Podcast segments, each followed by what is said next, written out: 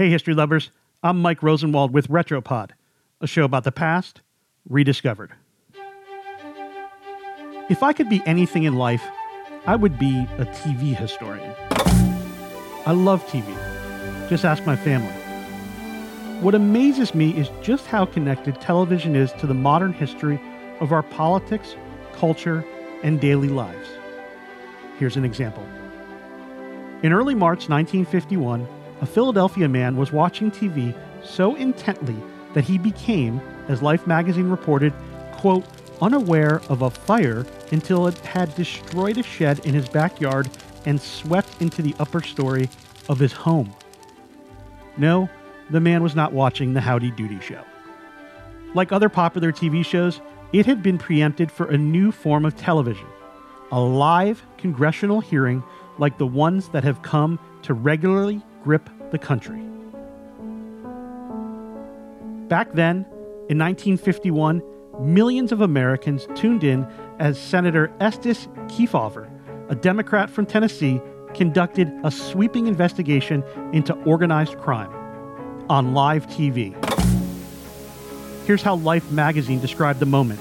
Quote, it became apparent that at least one fifth of the population had absented itself from normal pursuits.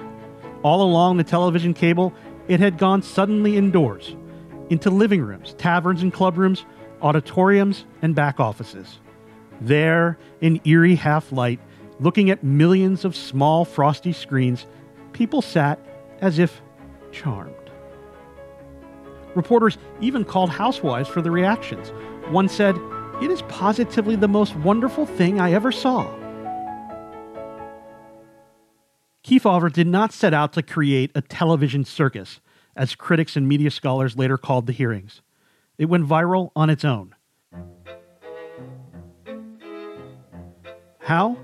Well, the senator traveled around the country taking testimony. Local TV stations carried some of the proceedings. As the senator's committee moved from city to city, word spread across the country about the unfolding drama. While bits and pieces of congressional hearings back then had been shown on newsreels, the Kefauver hearings were the first time they were carried live across the country. The subject matter, racketeering, corruption, violence, combined with the immediacy of television, was irresistible. One newspaper columnist wrote that a friend hadn't eaten in a week because his wife was judging the case. Amazing stuff. Advertisers became interested.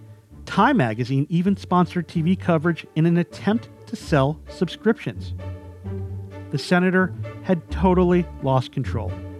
The hearings were taking over the country, and he wasn't happy about it. Congress was not happy either, especially after one advertiser sent a telegram to the committee that said, according to an account in Journalism Quarterly, quote, national sales of our Pops-Rite brand for home popping are up 112% in the last week. Your television audience apparently likes to munch popcorn as it hisses the villain. Kefauver responded by banning sponsorships. He felt that they took away from the dignity of the proceedings. But while he publicly seethed about the hearings turning into a spectacle, there is no doubt that TV was quite good for his own brand. Before the hearings, Kefauver was pretty much a nobody in national politics. After them, he beat out a fellow named John F. Kennedy for the vice presidential spot on Adlai Stevenson's losing ticket in 1956.